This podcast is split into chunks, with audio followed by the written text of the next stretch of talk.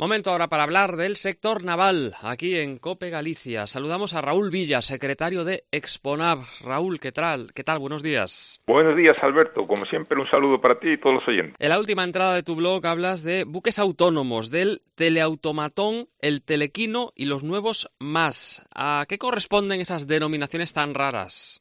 Mira, pues en el último lustro se está hablando mucho acerca de los más, ¿no? que son los barcos autónomos según las siglas en inglés, pero me gustaría decir que en cualquier caso el barco autónomo no es un concepto totalmente novedoso, ¿eh? por lo menos aplicado a buques de, pequeño tamaño, de pequeño porte, ya que tanto el ingeniero americano de origen serbio Nikola Tesla ¿eh? como el español Torres Quevedo ya hace más de 100 años nos presentaron prototipos de pequeñas embarcaciones que se manejaban por radio desde una estación de control a, distancia y se podían gobernar de esta forma los buques. De hecho, en julio de 1898, ¿eh? todavía el otro siglo, el Tesla ya presentaba una patente de, su barco, que era, digamos, por medio de una antena podía controlar el barco, y ese era el teleautomatón que comentabas. Y el telequino, que es un vocablo griego que viene de tele a distancia y quino movimiento, fue un invento español de Leonardo Torres Quevedo, eh, que había nacido en la actual Cantabria y mediante las ondas, pues pudo eh, controlar el barco. Curiosamente, en septiembre de 1906, ante la prensa, tenían pruebas, eh, lugar las pruebas del segundo telequino y se llevaron a cabo teledirigiendo un bote que se llamaba el Vizcaya en el, en el Abra de Bilbao ante un invitado de excepción que era el rey Alfonso XIII, que además acudió navegando en el yate Giralda y desde la terraza del Club Marítimo del Abra, pues se pudo ver a una barcaza autónoma controlada a distancia que navegó durante una milla y además llevaba ocho personas a bordo. ¿Cuántos tipos de buques autónomos existen? ¿Alguno de ellos está en funcionamiento, Raúl? Pues mira, una clasificación simple, siguiendo las normas de la OMI, la Organización Marítima ah, Internacional, sería dividir en cuatro grupos. Bueno, habría un quinto que sería el grupo cero, que son los buques que hay ahora, hoy en día, el grupo 1 serían buques inteligentes, los Smart Ships, que digamos que pueden eh, aportar decisiones automáticamente, pero hace falta personas para que, las ejecuten. El grupo 2 serían buques controlados en remoto, pero con tripulación a bordo. El 3 sería buques controlados a distancia, pero sin tripulación a bordo. Y el 4 serían naves autónomas totalmente, pero que eh, ya no necesitan de decisiones humanas para nada.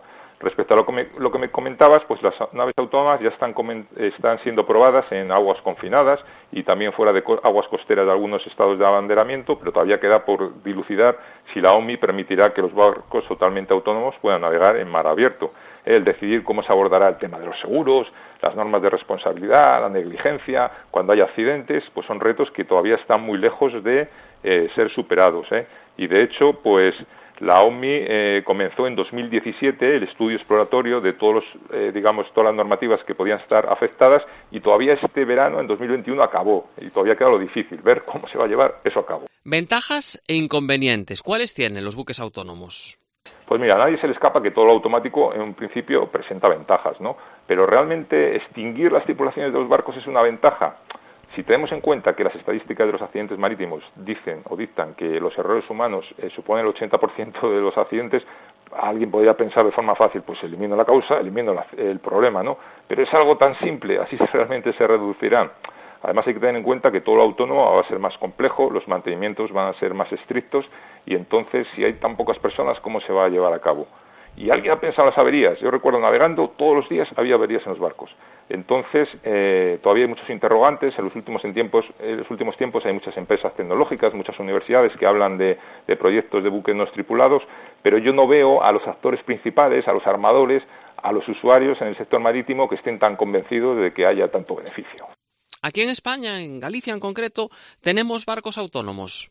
Pues mira, en España tenemos buques tipo dron, ¿eh? de pequeña eslora. Por ejemplo, está el USV, USV perdón, Vendaval, que está en Ceuta, en la autoridad portuaria. Es una embarcación de aluminio pequeña de 10 metros de eslora que se dedica a vigilancia medioambiental. La hizo Navantia. De hecho, en el 2015 eh, ya se demostró la potencialidad de esta embarcación en, en aguas de la ciudad departamental, aquí en Ferrol.